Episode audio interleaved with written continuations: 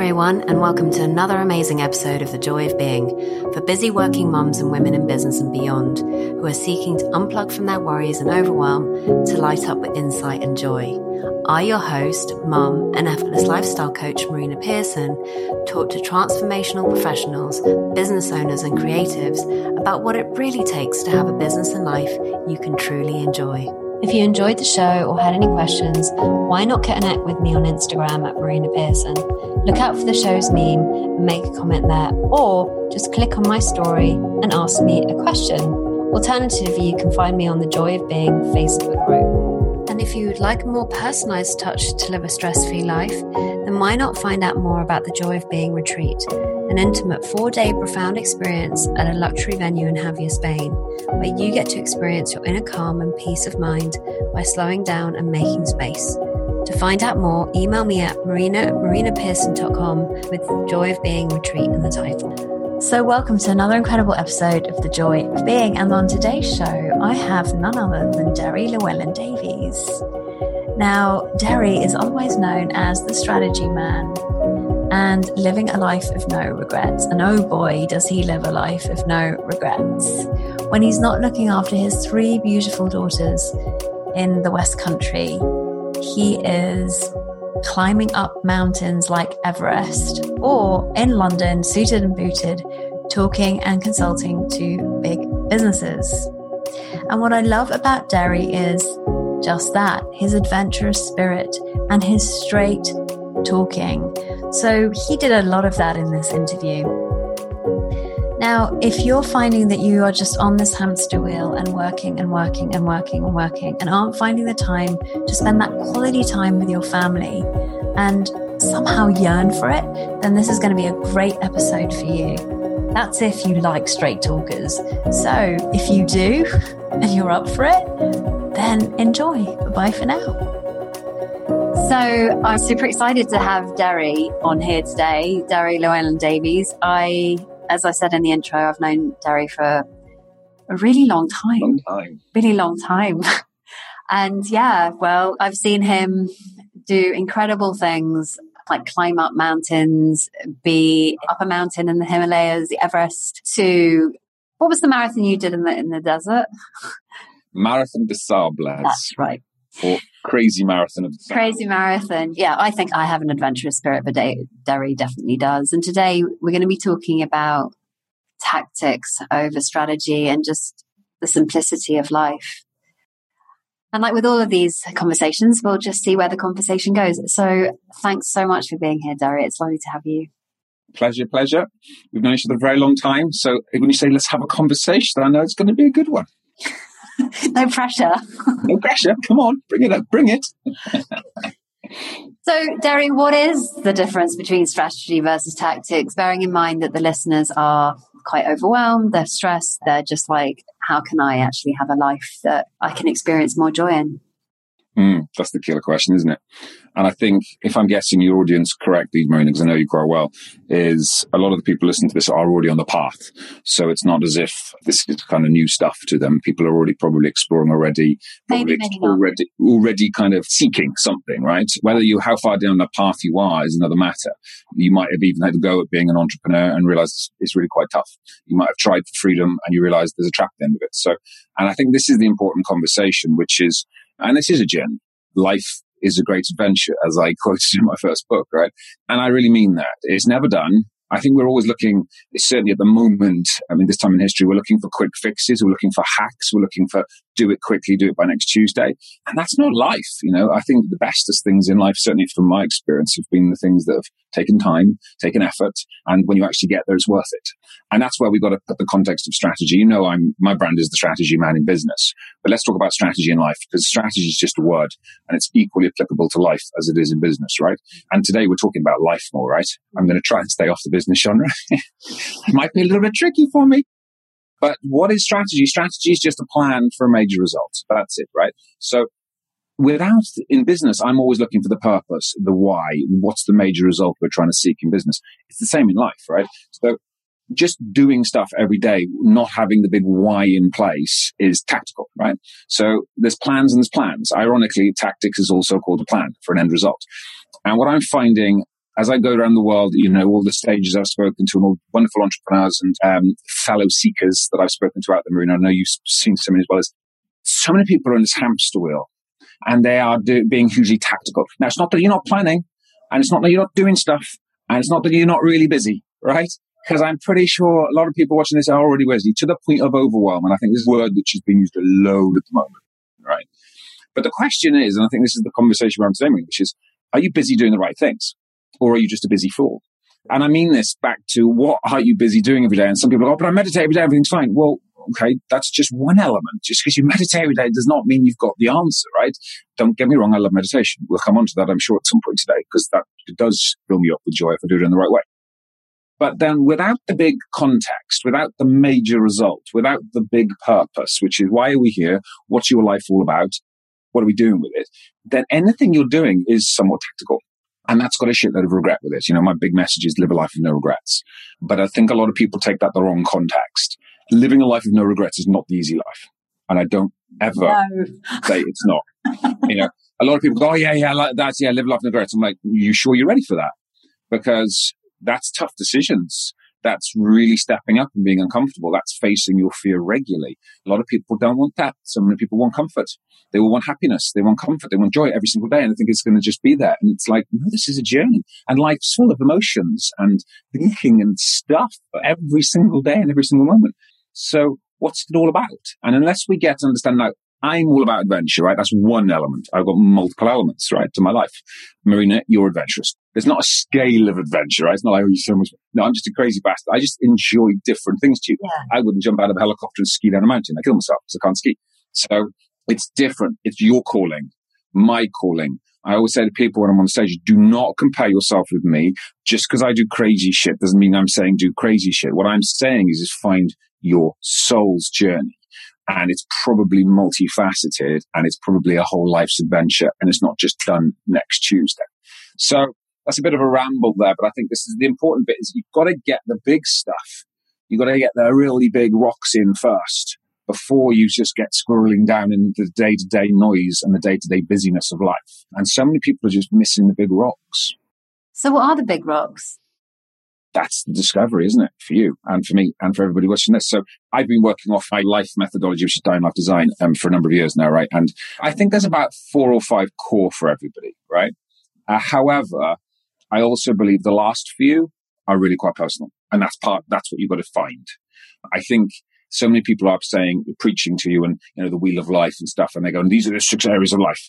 Well, I don't want two of those. I kind of want to create my own. Thanks very much. Who says? And it's because someone, and by the way, those people that are preaching this, no disrespect to those people. For them, that's probably absolutely right, and therefore they've kind of taken up their cookie cutter and gone, look, works for me, therefore it must work for everybody. Not true. Now, the big ones are in place, right? However, I think the magic is in self expression. So for me, part of the magic is invention, right? That's my little unique um, thing. My bit, my soul's calling was to crazy shit. Right? Um, I cannot explain that. It would have been so much easier if it was yoga or art or something. Actually, art is also one of mine too. But oh, I didn't know that. Yes, I'm a, a big a wood carver, believe it or not. So I love wood I haven't seen any of your stuff. Oh well, I'll go and get you a love spoon in a minute. Welsh love. I was. I started. actually, that's an important thing. Actually, I was carving when I was a child. I learned one carving from one of the great wood carvers in Wales. In the Welsh, those international people watching this, Wales is its own country. We are not England. In fact, we don't like England. the Welsh culture and heritage is very craft orientated, led by the Eisteddfod. And I was into wood carving very early and I was taught by one of the great masters. And I loved it as a child. I loved to draw as a child. I loved to charcoal drawing and pencil drawing. And of course, what happens when you get into teenagers? Well, I discovered rugby, beer, and women, and then all of the kind of woodworking, everything went out the window. And see, there's a lot of clues right back in our youth. I used to explore when I was a child. I used to be out in the forests and the rivers and just tramping around the place. God bless my mother having to wash all my clothes all the time. But that was part of me. I was always a little adventurer from the age of two. I was wood carving. But then over this journey called life and adulthood, we kind of get slapped out of our our natural dreams. We get moved along, we get taken down an educational system, whatever happens to us, right? There's right clues back there. Now I am You know, you've seen, you've been out to my place, right? We've got, we've got the vegetable garden going now with my beautiful girls. So I used to garden when I was a child. I used to, I'm drawing with my girls. I'm drawing, you know, I was drawing as a child. So a lot of our joy, you're a little, lovely little boy, right? Little Leo. It's not hard for him to find joy, is it? Not at all. Right? He's like, Eliana, my middle one, at the moment, I just can't stop her bouncing, right? Um, it's hilarious. She's just like this all the time. She is so full of joy. Madison May, so full of joy, right? So if it's there as a child, the question is not as an adult of, oh, how do we find joy? The question is, where did it go? Mm. That's the question. So a lot of the clues are back there. Wood carving, adventure, all there when I was a child. I just decided that when I'm an adult, I'm not supposed to do those things. I'm supposed to be doing strategy instead of embroidery. yeah, it becomes so serious. Like the minute you become an adult, it's like you have to live this very serious lifestyle because being an adult is, ser- is serious business. When you're pissing about or whatever, they just say like grow up, and you're like, why? yeah, that's what I say to that. So, oh, is this on video? I wasn't um, quite sure. we're on video right now, but what Deri has just done is given me the finger. Thanks. well, that's what I say to those people that say joy. And if this is the thing in business, business is supposed to be so serious. And don't get me wrong, it's a serious business, but if you're not having fun, you're not enjoying yourself, you're not expressing yourself, there's not joy in the middle of it, you're building the wrong business get out, there is a shitload of regret and misery at the end of it. And I've been there. I've built a load of businesses, screwed a load of them up, and keep on seeing loads. There's so many people building the wrong thing. This is the excuse, right? Let's just all face it. Everyone's sitting there going, oh, but I don't have the time, right? We all know that's the biggest pile of horseshit, right? Um, but that is, oh no, you don't understand it. I'm so busy doing this, or you don't understand. Yeah, and you could die tomorrow. And that's what I mean. This is, I live today as if I'm not here tomorrow. Now, I don't get it right every day. Uh, of course not. But every time I'm kind of going off tangent, I'm going, shit, I've got this precious gift of today. I've got this precious moment. What do I want to be doing? And what am I going to regret? And I tell you what I'd regret. I would regret not being in the garden with my children, showing them. I would regret not doing drawing with my elders. I actually bought a sewing machine now. OMG. Um, just got a sewing machine. There's little Eliana, she's into fashion, right? So she's like, Daddy, I want a sewing machine. I want to be able to make my own dresses. So at age seven. And you're already thinking, right, I'm going to put a strategy to that. I'm going to put so, branding on. I'm going to make some money. well, I think we can make her into a fashion brand pretty quickly. She's pretty good, I think. No, but she just wanted a sewing machine, right? And nobody anywhere in our vicinity knows how to sew that. So we bought a sewing machine and now we're working out how to use it. I have no idea, right? So I tell you, those things are bloody complicated. But we're there. Why? Because it's me and Eliana doing something together that she wants to do, and that's beautiful. And if I died tomorrow, I'd go, am I happy that I spent that last hour with my little girl teaching, trying to work out how to use a bloody sewing machine? Or would I rather have another hour in the office? We all know the answer, and yet we don't live the answer. And that's just because of piss poor management of priorities. And that's the biggest issue, I think, until we understand they are the rocks, right? Here are the rocks. I must architect my life to the rocks. And if I'm not, oh hail rocks. oh hail all forms of rocks. And you just choose the rocks. Right? The rocks are pretty obvious, right? Adventure is my little special one. Well, actually, adventure and travel come together for me. I love both, and I'm not always climbing stupid mountains and doing that stuff. I do love seeing the wonders of the world and, and traveling around the world together. I think what I've done, we did a big series on no regrets and we looked at what the regrets in life were. And travel was definitely one of those. That's a big one for most people, I think. It comes in different guises. Mine happens to have an adventurous slant. Yours has an adventurous slant too, but you also love travel as well, Marina. I know that for you.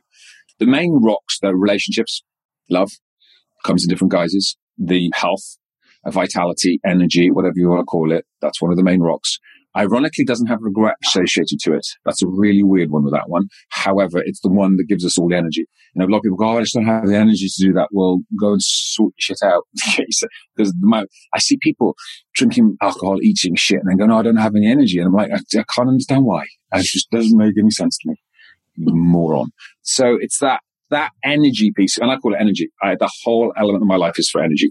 Energy, relationships, career. That's career, business, vocation, whatever that may be to you, that might be running your own business. Everyone's saying, you know, you must, you know, everyone should be an entrepreneur. No, you shouldn't. If you love your role to play or a career within that, that's equally beautiful. Don't get hung up on you have to have a business. That's crap. You should be loving what you do and you should be able to express yourself fully in what you do. And that's a huge part of any life. And if you get those right, abundance comes in. Money, sadly, is right in the middle of it. I think it actually becomes free of it once you understand it fully and you understand the energy around money and abundance. But it is an element for most people. And if you can get those rocks in place with a spirituality rock, right? Now that's, I'm not going there. You choose what that means to you. If you're religious, brilliant. If you're spiritual, brilliant. If you want to meditate, whatever that means to you, right? I'm not, the only people I don't get is the atheists if you don't believe in anything at all. Good luck with that. Don't know how that goes because I, I, just don't understand that one. Um, but then, then you might have an atheist rock but I don't know how that rock works. But most people have this rock of center. For most people, this is mindfulness meditation these days, spirituality. Then if you go, are these the important bits of life, really? If you go, that's what's important to me. If I die tomorrow, that's what I'm going to regret. Then does your day reflect it? You've got to bring it back. The tactics matter, but the tactics with a lack of understanding the important stuff. And here's the killer. We can sit here, Marina, and we can all, everyone watching this will go, yeah, yeah, I know I've got to meditate. Yeah, yeah, I know I've got to eat right. Yeah, yeah, I know I should exercise. Yeah, yeah, I know I should spend more time with my family. Yeah, yeah, I should be more present with my loved ones. We all know this, and yet they're not doing it. So then to know and not to do is not to know, and therefore needs a better practice, I believe. Yeah, and there's something to be said for insight and seeing it when you see it. So, what I've noticed in these areas of life is it, all didn't happen at once. Like, there was suddenly a hit, which was, oh, I need to wake up to the fact that my health ain't so great. I'm getting sick every time my son's ill. I need to probably look at that. Oh, okay, now I've found out I've got loads of parasites. I've got some gunk going on in my gut. I need to probably sort that out. And then there's, you know, the whole maybe it's taken you forever just to realize actually the vehicle I'm in isn't the one I want to be driving. But the thing is, is what I've seen is that the more we beat ourselves up about the fact that we didn't realize that forever, it's not very helpful. So I guess you see it when you see it, and insight comes when it's good and ready. And it might have been knocking on your door for a while, like your energy levels are down suddenly, right? There's never a sudden thing because your soul's been talking to you for a while. You just haven't been hearing it. You get really sick. You get like a chronic disease, or you might get diagnosed with cancer, or something of that nature, or you go through a divorce, or, and I'm not saying that any of those are bad. I'm just saying that it happens because we're built for change, effectively. We're, we're programmed for change. We are actually evolutionary beings. The fact that we can have insights and see something new would suggest the system we've been created to grow and see new things. So I guess what I'm pointing to is anyone that might be beating themselves up right now for not eating right, for not having the right relationships, or knowing that they're in as they want to be in, but they've not had the courage yet to say, we're done here, or that are, you know, haven't really kind of realized that actually really what lights them up isn't sitting behind a desk, but actually being in the garden and they could create a business from that. But it's okay, right? Well, in that, don't beat yourself up about the fact that you haven't seen it yet. Maybe you kind no, of know, but you haven't actually taken the action. That's, that's the, the nice way of saying it. that's the that's the Marina strokey approach. Here comes the Deri kicking the ass approach, right? Um, you know I'm going to do it. You know it. Now, but there might be a different right. audience. There'll be people that resonate. I don't care. Kicking the ass is coming either way, right? Now, I agree, right? So the whole point is don't dwell on history, right? Gone. So 100% agree with that. So don't sit here and go, oh, oh no, I've been eating pies or, um, oh, you know what? No, stop that now. It's done, right? Living a life of no regrets does not mean sitting around moping and regretting the past. The past is done. Living a life of no regrets is see it now, right? If you see it clearly now, right? And you've got an opportunity. I, I believe in pivots, right? We're pivoting all the time. Change is a constant. Sure. Absolutely. 100% agree, right? Now, the trick is bloody decide and do something this time round. So don't sit there and wallow. Don't sit there and self pity and do not go regret the past. I do not regret the past because I did what I did with everything I knew in hand at that time. Right. And now hindsight is a perfect science, right? That's a stupid thing to be going, Oh, if only I'd have done that back then. Now I know this now. Well, that's just pointless exercise in your head, right? But when you hear this message this time round, hopefully may have heard a message today already and you go, yeah, I really should do something about that. Well, do something. Because don't sit around and go, ah, oh, now that's got a shitload of regret coming. If you weren't aware before and you didn't do anything about it, then there's nothing to regret. But being fully aware and still not making the choice, there's a shitload of regret coming later. So the trick is, is choose now, right? So don't fluff, don't beat yourself up, absolutely, but don't fluff it either. Make the bloody decision and move forward. And yeah, is there courage involved in that? Absolutely. Yeah. Is there fear involved in that? Absolutely. And that's the life that's worth living for me. I'll get off my little rant now. No, no, it's why I brought you on. you think I was going to be all like soft and strokey? You know that's not going to happen. So. Well, you have a masculine energy, so I thought I'd balance it out with a little bit of feminine nurture. I'm going to get my pink. I've got three girls in this house. I'm going to that is. True. I can get. I can get them. Yeah, I hear what you say, and on some level, we all know that we need to make those changes so just make a change, right? Not changes. And I think this is really super important. I think it's a lot of people coming into this world, and certainly for the first time when you start to discover personal development, spiritual evolution, whatever it may be, whatever path you're on, you kind of suddenly you kind of, you see it all, right? And you're like, shit, I gotta, I gotta do that. I gotta change my relationship, my job. Fuck, I'm changing the lot, right? Just one at a time. You will freak yourself out and you break yourself down if you try and do it all. Just gotta move and ebb and flow. And this is the beautiful thing. There's always a rock off and you just gently ebb and flow amongst them and go, I got to change that now. Just focus on that. Get that done. Now you move over to the next rock and do that. And you always, it's the balance of the rocks over time. Um, this is what um, you can see in the background. That Diamond Life Design is the framework I will use for this, right? And it's this constant ebb and flow. All eight areas of life for me are constantly emerging and constantly ebbing. The trick is, is what am I going to focus on this week, this month, this quarter? And I can't focus on all eight all the time. It's just what's the most prioritized now? What's most important to me now? And then just going to work and focusing because this is a big, another big issue out there at the moment is distraction. Back to tactics. People are just busy fools rustling around doing loads of stuff. And actually they're missing the important or maybe you're not. Maybe you're good with that. But if then you're feeling frustrated or you're feeling overwhelmed, there's something wrong, right? So it's getting that what is important? What is that back to today? What's the important thing this week, this month? What's the rocks I'm focusing on? Because if you try to focus on all eight all at the same time, you'll get even, that's the irony, right? You try and focus all areas of life, you'll get even more overwhelmed. And that's not the answer.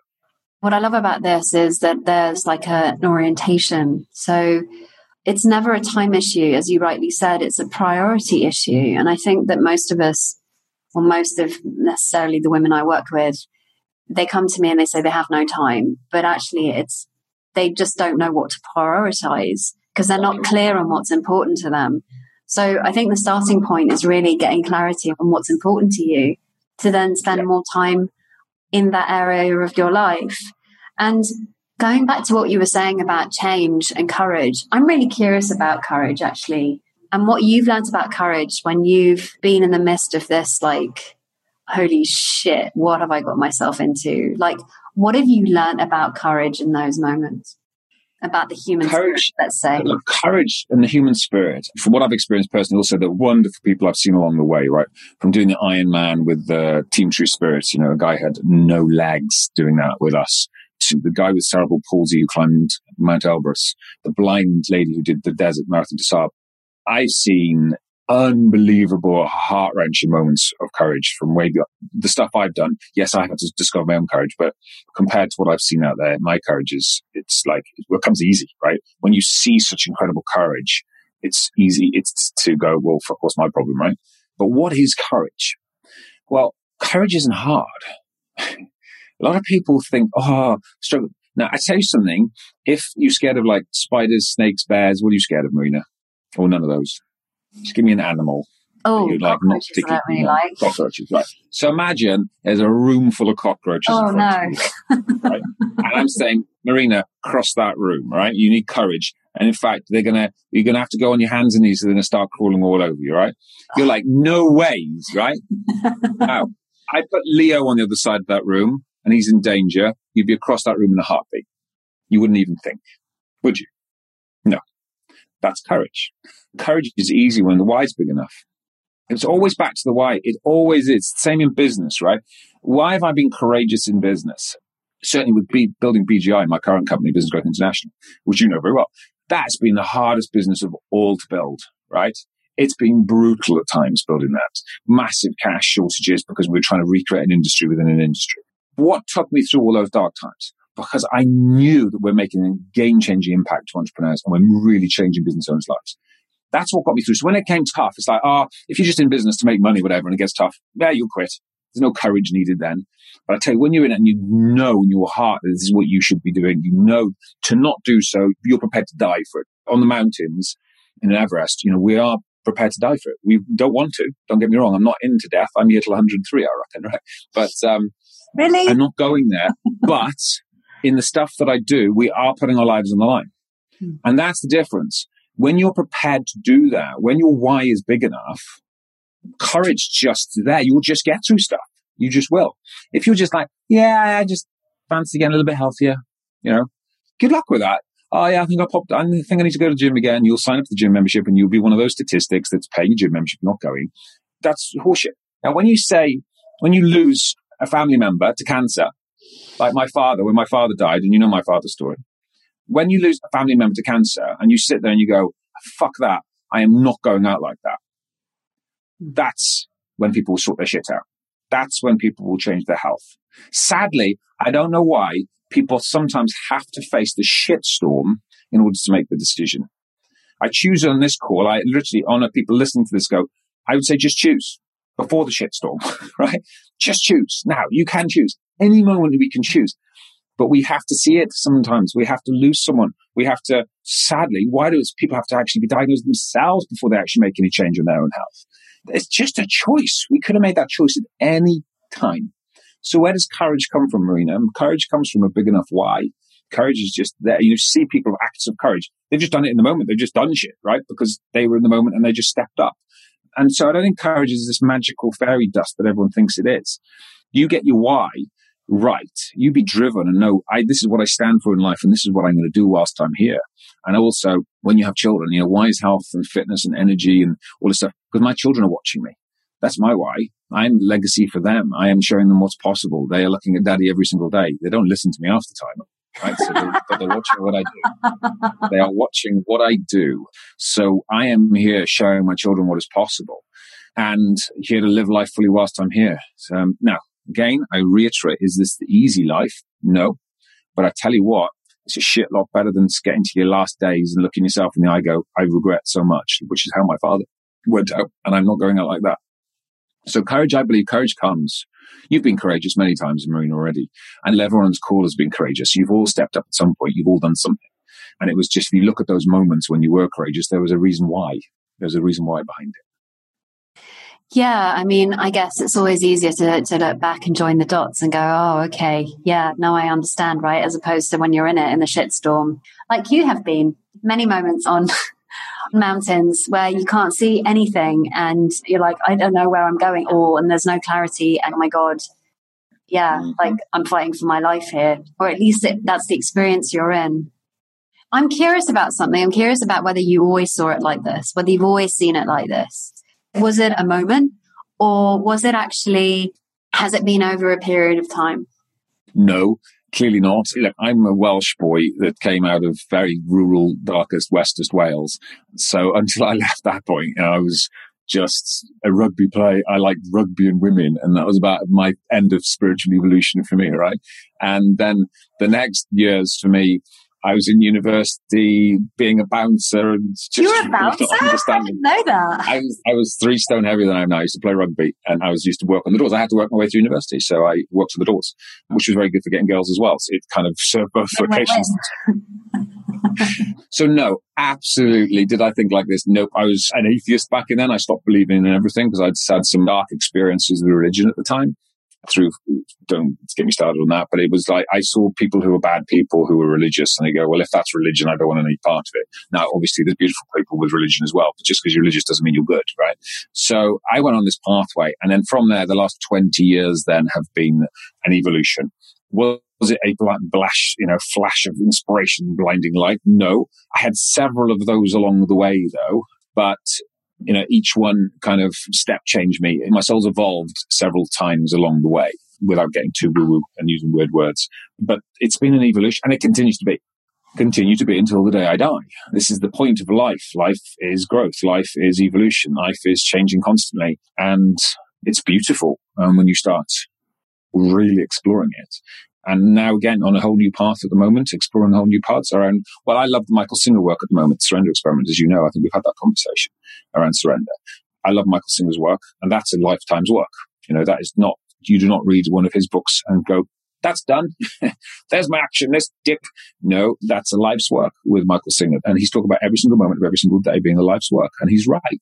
So it's an evolution. And I think people are, the personal development industry is Go on, um, say it. I know that there's a rant coming on, and yeah, I'll just sit here and listen. here we go. Look, Get ready. There's beautiful things in the personal development industry, but no, don't be polite about it. Just go and say what you were going to say. a lot of it's full of shit, right? And it's sadly, I think a lot of people have taken the good teachings, right? A lot of the best teachings and historic teachings, right? You can go back to some of the masters who really evolved this stuff. And by the way, the masters have been around for several thousand years. Just read the texts of Buddha, for Christ's sake, right? So the, the masters were the masters over time, and there's been a number of masters over time, right? And now today, I think it's all being bastardized and marketed and hyped. So it's all about the marketing and the selling and come along to this weekend and your life will be changed forever kind of stuff. And it's like, oh man, it's just, it's selling quick fixes and it's selling this kind of hypey rant. And sadly, the best marketing will win. You know, we've been part of the Association of Transformation Leaders and the subsequent sister things ever since, right? I've been blessed to know some amazing, beautiful spiritual people. A lot of those are not known there some most of the best. They're not great marketeers. They're not great business people, so they're not known. So yeah, I just think this is the problem: is that people are expecting quick wins. They want fast fixes. They want it all done. They've been sold, you know, a blinding flash of light, and it all happens. Because I don't think people really want to know the truth. The truth is, it's evolution. The truth is, it's life. This is a commitment till the day you die. And that's a beautiful thing. And it shouldn't be like, I want to get it all fixed by next Tuesday and it's done. What would you do then? It's the same in business. A lot of the businesses I work, we work in exit plans, right? And people think, as long as I'm financially free, I'll be sorted. No, you won't. You'll be empty. And then oh, as soon as I've sold my business and I got a gazillion in the bank, everything will be okay. No, big hole in your soul, no purpose left. So, and I mean it. You know, I've done this a lot, Marina, and this is the thing. People assume one day when I've done this, then everything will be okay. No, if you didn't do the spiritual work along the way, you didn't do the evolution along the way, you haven't evolved your soul, you haven't evolved your emotions, you haven't evolved your mind, and now you've got money sitting in the bank account. Trust me, that ain't going to fill up your soul. And a lot of people think that's true, and that's why they keep chasing more and more and more. And it's not about more and more and more. It's about what's important. And I can, I know for me, um, what's important to me doesn't cost money. Um, most okay, my adventures are a little bit expensive, but it's that time with my and children. Children, they cost money. well, they're actually pretty cheap, apart from a sewing machine here or there. They're not bad. They love going out and just going down by the lake. You know, you you were down the lake with little Leo, right? They just want to come home from school. We go down the lake. We go for walks in the woods. We go exploring. We go into the vegetable patch. We draw that's what's, you know, now meditation, super important to me. Connection, get, making sure I get connected every day. Eating wholesome foods. A lot of people go, oh, but it's really expensive. Not really good food. You cut all the shit out. It doesn't actually cost you that much more. You should see how much your shit's costing you, right? So there's this myth around it being expensive. It's really good. You know, I grass fed, organic, just good stuff. You know, a lot of it coming from my garden, right? It's not expensive, but it's a lifestyle choice. So I just feel it's sad, I think, the perpetuation at the moment of get quick, you know, hack, hack this, hack life, um, quick, get rich quick, all that kind of stuff is actually distracting people from what's important. That's a really good point, and I've never seen it like that before. Because I'm all about slowing down and taking time, and I've got a got a giraffe here as a reminder. I went on safari last year and just observing the animals, right? And the thing that the giraffe does, it just chews a lot and it keeps chewing and it chews and it keeps chewing and chewing and chewing and chewing and, and you're like well when are you going to stop chewing and actually like get it down into your belly right? You're sitting there going right i'm really getting super impatient about this. Just bloody swallow. while the giraffe's still chewing. And like oh but the point was this you're chewing as opposed to digesting, it just wolfing everything down. And there's something to be said for Winnie the Pooh. And his way of life, right? I remember back when I was having a bit of a black moment in my life in my 20s, I was recommended a book called The Tale of Piglet and The Tale of Pooh. I don't know if you've ever read it. It's mm. wonderful. And it's all on Taoism and basically identifies different identities, you know, personalities basically. So Pooh is the one who's like in the moment. Which character am I? Oh, you're Tigger. Yeah, that's not hard, is it? You're like Piglet, I think. Yeah, a little bit. anyway, I was going through an Eeyore phase. Everything was black and dark and so forth. But there was something in that book, and I was like, oh, there's something to be said for just slowing down, smelling the roses, not just ticking everything off your to-do list because you've mm. told yourself you're going you have to. But actually there's real juice in the space and in that slowing down versus this instant gratification that it looks like we're in currently because you can download everything like in one second at the touch of a button. You can get anything you want. And you see, this is it. It's a distraction. All of that stuff's a distraction. Yes, you can do anything in an instant without distracting. And it's just distracting us back away from a core. And it's just literally squirrels. Entrepreneurs are the worst right now. It's like, trick, another squirrel. So busy chasing squirrels everywhere that they've forgotten it to the, what the core is. It's the important slowing down bit. But no one actually, you talk about Winnie the Pooh. Have you watched the movie that's out, Goodbye Christopher Robin?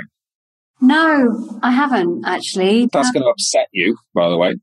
And I think, Thanks. but if you want, this is a podcast talking about joy. So, well, Winnie the Pooh is a beautiful example of that, and yet Goodbye Christopher Robin is exactly the antithesis of what we're talking about. Because what happened was the story of A.A. Milne was A.A. Milne created that moment of that book in a beautiful few summers with his son, right? And then he was stupid busy before and ignored his son before. And then because of the success, success of Winnie the Pooh, he got stupid busy and lost it again. And it actually broke his son's heart. And the whole, his son has nothing to do with the books. It's an incredibly, that you, exactly what you're talking about is this beautiful book, this beautiful thing called Winnie the Pooh was created in one summer, right? Or created over, I think it might have been over a year or two when the father actually got connected with the son. And that was what that, that joy came out of that moment. And then the father lost it all. And then I think his dad must have died with a shitload of regret. I would, if I'd have seen that, if I'd have hmm. played that one out. Yeah. Then it wrecked everything. It actually wrecked. And this is the thing. We're all seeking this freedom thing. And a lot of entrepreneurs will fall into this trap is you seek the freedom thing. You almost get to the Christopher Robin moment and it's all like, oh, I'm happy. And then you'll fucking destroy it. You'll wreck the very thing you're doing because you get sucked in or you get trapped or you try to chase the money. You just, the thing you try to create for freedom, which is usually business vehicle or career vehicle, is the very thing that will trap you and destroy your soul unless you protect it. This is why you have to be clear on the rocks. Thus, you have to protect those rocks always. And, you know, do they fall out? Yeah, absolutely. Um, I lost my meditation practice recently over the last few months. It's the, it's one of the first things to go for me when I get busy and I've just brought it back again. So I'm like, oh God, I haven't, I've been doing my yoga and I've been doing all my other stuff and I've been out in nature. I'm like, oh, do you know, I've, I've dropped my meditation practice. I must bring that back. But it's not like, oh, no, I bring it back. Because if I'm constantly aware of all the important rocks, then I'm going to bring them back. Don't go, I'm not going to get guilty. No, I've had an amazing few months. We've done an amazing things. I'm feeling quite balanced. But it's like, no, no, I must bring that practice back. When you were speaking to me about Emil, what came to mind was this story that I heard from one of my mentors about a client he had. And he was sharing how his son had attention deficit disorder and how he could never sit still and how he was having a really hard time with him because he would like, you know, just not be there basically. And he was having a really hard time at school and so forth and so on. And then one day when he was having a coaching session, he suddenly had this huge epiphany that attention deficit disorder wasn't actually anything to do with the son. It had to do with him. Mm. Because all the son was attempting to do was to get him to notice that he yep. needed time with him. So he would act up, play out. And so we often think the attention deficit disorder has something to do with the child. Hmm. But what I really heard in that story was actually the attention deficit disorder had more to do with the parent. So what happened was is he suddenly had the realization that he wasn't being present with this kid when the kid got home or whatever. And he was crying out for his attention. So what happened? Well, he decided that he would come home and start spending time with his son. So they got hammock out, and his son loved the stars. So they would sit in the hammock and, and look at the stars together. Guess what? The behavior completely shifted. So to me, like this idea that we have to give children, kids, put them on Ritalin, no, it starts with what are they attempting to share that they don't have the capacity to yet because they're still little that we need to wake up to. Yeah, look, I'm not going to talk to medical disorders now because I don't know enough, right? So I'm not going to make any comment on that, but I will comment on my children. I will comment what I've seen and also back to regrets for me. And one of the biggest regrets, I did this study across the world on regrets, top regrets in life, right? We pulled about 20 different studies to understand what were the common regrets. It went through a span of people who were dying, old people that were on their deathbeds or long-term homes, people who had seen second life. So it came from a really quite a wide array. But the number one regret was always love. Always was throughout all studies. The next five varied in their ranking, but love was always number one, right? Now, love came in a different number of contexts, but it was always not showing those who you love the most, not spending time with those you love the most, not asking for love. Actually, came romantic love came in this a lot as well. It was staying with someone you shouldn't have been with when you shouldn't have, and others were not asking the one you wanted to be with, right? So it came in lots of different contexts, but it was always around time with loved ones. So we all know it, right? look at kids, and I look at my kids. The only thing they want is my time. Hmm. Not just just time, right? We can be there. We can be in the same building as the children. Presence. They want my full presence. Mm-hmm. Now I've got three daughters as well. And so I give them time, but I have special time. So I carve out time with each of them individually. So they get full presence individually and doing what they wish to do in that time, not what I wish to do in that time. It's their choice. That's why I'm learning how to use a bloody sewing machine right now, right? Ooh, so be careful with this one. This can go bad. um, but I, um, I've also been into schools. You know, I speak in schools quite a bit. I don't literally do it on a kind of invitation basis to people I know, um, but I've spent a lot of time in the schools uh, teaching anything's possible through the adventures and just being this inspirational keynote in, in the children's schools. And equally showing you that you should be living your life's purpose. Because again, life um, regret, I think it was regret number three, was not living a life true to yourself. It was living a life for other people. Now that came interestingly. A lot of it was people were living lives that their parents wanted them to live. Right. Not a life true to themselves. And others were coming from, they were living a life that their spouse wanted them to live. They were supporting the husband or supporting their wife in the life that they wanted to live, not actually living true to themselves. And I kind of got this across in the schools in a different context. And I had a little boy come up to me uh, I had so many letters come back from school saying thank you so much, and they were doing amazing stuff. These kids, and so these kids were like from seven till ten, and then we had the teenagers ones just suddenly turning around and just doing stuff. And one little boy, this was the one that kicked me the most, was he came back and said thank you so much. He gave me the courage to tell my dad I didn't want to play football. Wow! And now, Daddy and I go into the woods and build just like I wanted to do. Oh my god! Oh wow! And I'm like, we had so many of these different stories. It kind of took me a little bit off balance because I hadn't realized I just went in, do what I do for, for adults in a different way. And I was like, oh shit, if we can get this in early, like the earlier the better. Because those children, my kids are here to each of my three, you've met them, encourage them to find their own brilliance, whatever that may be, and nothing to do with me. A lot of people go, oh, when your children going to climb mountains? And I don't care if they never climb a mountain. That's not the point. Uh, the point is they're showing you see my daughters, they'll go, they don't use the word can't and they think anything's possible, right? So whatever that may be to them, but it's their life. And when I'm spending the time with them, it's their time. And if that means I'm having to learn how to work a sewing machine, then it's, I'm learning how to move because I'm just there with her, fully present, learning how to learn a sewing machine. And that's it. And I think, you know, you're so right, Marina. I think this is us as parents. I only learned this because my parents' misgivings along the way, right? Is that that's all I wanted was time. Isn't that the same for all of us? Didn't you just want your parents' presence? Didn't you just want your parents' support? And that's all we can be as parents. That's our primary role. Some people might not like that message, and I'm cool. You can, you know, parent whichever way you want. I'm not. Um, I'm just talking about me. And all I know is that my daughters want my full presence, and my job is much special time for them as possible. We do it most evenings. You know, we carve out time for them and they just spread. So they go to bed at different times. So I use that time, that kind of 30, 40 minutes before bed is each of them have their special time. Arwen at the moment, she just wants to watch Friends. Um, we're watching Friends. It's hey, Friends is so good. It's like 30 years on or whatever it is, still so good. Uh, and she just wants to watch television for the last 20 minutes before bed. That's cool. We'll snuggle up and we'll just watch a bit of telly together. If that's what you want, that's fine. Yeah, because presence doesn't mean there. It just means being with them. The younger two actually want, you know, full presence and I'm really there with them. Yeah. Uh, but sometimes it's just, um, we're doing, um, we do yoga together. We've got the yoga studio now. We con- converted this conservatory into Cool. a yoga room now. And I just, because I'm doing my power yoga, the strength yoga that I do. So I'm there and I went, you can join me if you want, girls. They will love it. They've all got their own mats now. And they're in there just doing yoga with me. It's hilarious because Maddie doesn't know what's going on. She's rolling around the mat like a, like a, like a demented ape. Uh, it's, but it's brilliant. She's there. She's having fun and we're all there as a family together. So, you know, times when I get my training in when I'm with the kids, you know, I've done that for years. I had a mountain buggy when from the moment they were born. So I put them on my pack. They're on my shoulders. We out walking together. Uh, and this is it. It's just being there. And look at all this time we just spent about the time with kids, right? And this is it, isn't it?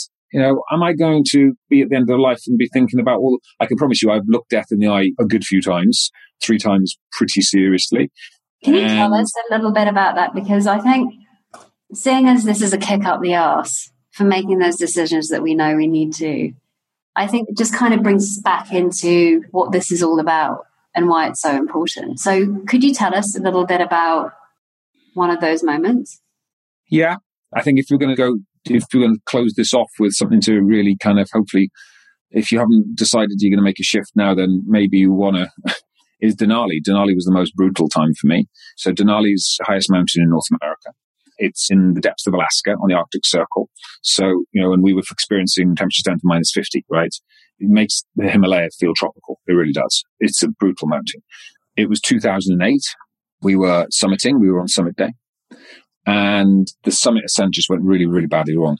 It was a beautiful day as we started off, and then the weather started to deteriorate, and it literally Denali's got its own weather system because it's literally the you get the winds coming across Russia, and it just hits the Denali Pass, and you don't get any warning. It just happens fast, and literally within seconds the place started to freeze, and the temperatures dropped, the winds came in, and that was it. We were done, whited out. My whole goggles, like ski goggles you get, where I had these high super tech ski goggles totally frozen. The whole mask had frozen. Um, so I snow blinded and it was just, the next hours were just life or death, literally. And thankfully we got back. It's one of the most broken I've been physically, mentally and emotionally at that point in my life. But it also coincided at the same time with 2008. You might remember that time for those who were in business. It was the economic collapse. Hmm. I was actually taking legal calls at the top of that mountain as well. And a lot of my self worth was built up in wealth. So I built up a multi-million pound portfolio and property and several businesses and everything else. And suddenly it was facing collapse. And at that point, the banks hadn't collapsed. They were about to collapse literally, I think weeks, if not a couple of months later. We knew that all the credit lines were called in. All the debt was called in. I was taking legal calls, you it's five and a half thousand meters.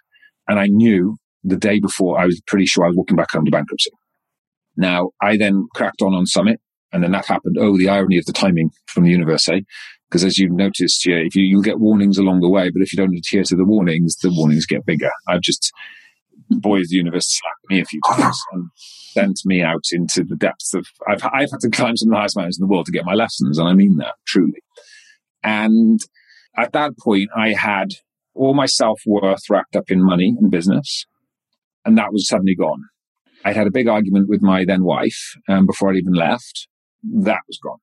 In that I was pretty sure that relationship was on shaky ground at the time as well. And everything I knew and everything I valued and everything my worth was in was pretty much gone. It's funny, all those people that are so close to you and suddenly when you're bankrupt, they're not anymore. You really find out who your friendships are as well. And then the one thing I did have was my adventures. The one thing that no one could take away from me was my summits and my achievements. And then I just failed epically on the summit bid as well.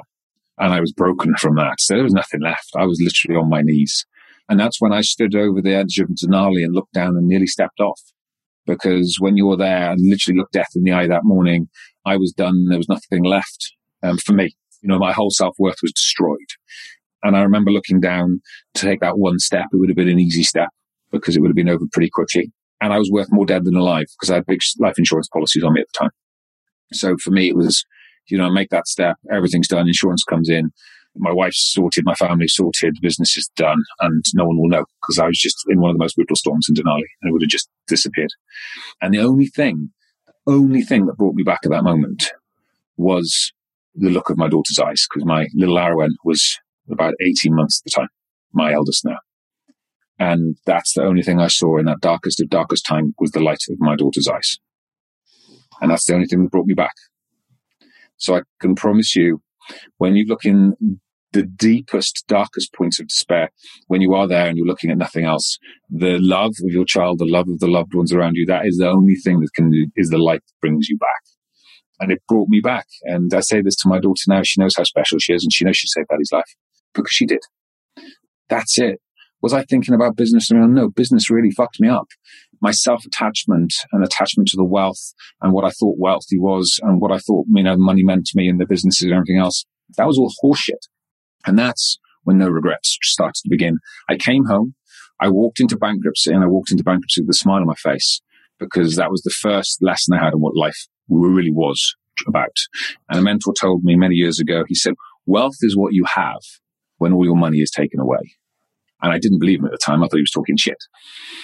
But he wasn't. And I had to experience it to have all my money taken away to realize the true wealth of what I had was the love of my daughter at the time, the love of those around me, my education, my experience, the, my body, my energy. That's my wealth. No one can take that away from me. And they take my money away, but they can never take away my heart. They can never take away my soul. They can never take the depths of my connections away from me. And that's what we're talking about here. We're talking about really dialing into that, the truth, what's important, and just living every day by those principles, not getting chased and just not chasing the tail of this noise and busyness that we are in life today. Well, there you have it. yeah. You asked for it. Well, there you have it. No, what I really heard in that was just freedom. You were free. It freed you. Because to be constrained in thinking that money and success has got something to do with who you really are, that's when you imprison yourself. So that moment for you, like I just had freedom, it must have just been like, wow, what a gift. Because to know that, to truly have insightfully seen that for yourself, yeah, that's definitely a correction point there, right? Because I guess you started to build things differently from that point on. Absolutely. You know, that was over um, a decade ago, right? That was the beginning. I actually had a lesson prior to that in this Marathon des Sables, which was a different lesson. And it's evolved from there. I kind of thought I'd had it at that point, but I still kind of scrolled myself back into traps along the way and just getting too in my head and too wrapped up in thinking, which is why I love Michael Singer work. It's a journey and we're always going to fall off the horse. We're always, it's ebb and flow. It's just not biting yourself up, but ensuring that you're purposefully moving forward step by step and consciously moving forward step by step. But it is, it's freedom and it's freeing ourselves. Where is it? We've trapped ourselves in our own minds, right? There's mm. freedom of our own constrictions because we are beautifully free. The soul and the heart is beautifully free. We've chosen and we've made up a pile of shit in our own minds that's trapped us. And that's where true freedom lies. Freedom lies in the spirit. There's a quote that comes to mind as I was listening to you by someone called Jack Pransky. Let me just quickly see if I can find it because it really speaks to this. It's something like, We are the love pretending not to be, or something. Oh, yeah, here we are.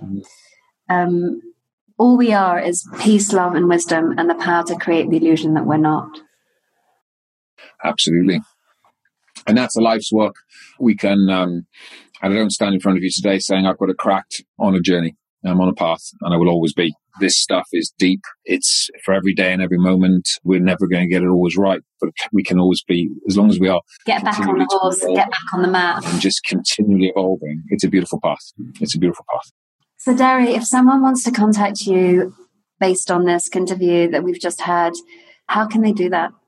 I'm a bit rubbish on the social channels these days. LinkedIn's probably the best way of getting hold of me these days, to be honest with you. Just Deri Llewellyn Davies on LinkedIn. There is some Facebooky stuff there and the rest of it. I don't really do much on that. But uh, equally, if they know you, Marina, then you know how to get hold of me. So I'm sure to reach out to Marina. Oh, and one more thing I'd forgotten to ask is what are you giving yourself permission to do more of these days, aside from sewing? sewing. Um, I give myself permission to do quite a lot. You know that. I guess. Um, one new thing apart from the sewing, because we've already talked about that. Mm, actually, I think it's probably pretty yoga because I'm already running and meditating and all the rest of it. And I used to kind of try to do Pilates once or twice a week, but now I'm actually back into yoga, more of the power chi yoga stuff. I've been doing like four or five times a week. It's almost like a luxury treat on top of everything else because I'm already kind of quite well balanced across the other areas. But I'm just really enjoying it at the moment, and the kids are enjoying it with me. So lovely. So yeah, you. Well, Deri, thank you so much for coming on today. It was an absolute pleasure. And to everybody that was listening, until the next time, bye for now. And there you have it, another wonderful episode of The Joy of Being. If you loved what you heard here today and it's been helpful, why not subscribe or share the podcast with others? And if you're curious as to how you can experience more joy in your life and feel carefree, then I invite you to download your Joy Catalyst scorecard at www.marinapearson.com slash scorecard, which will help you identify the joy gaps and what you can do to fill them.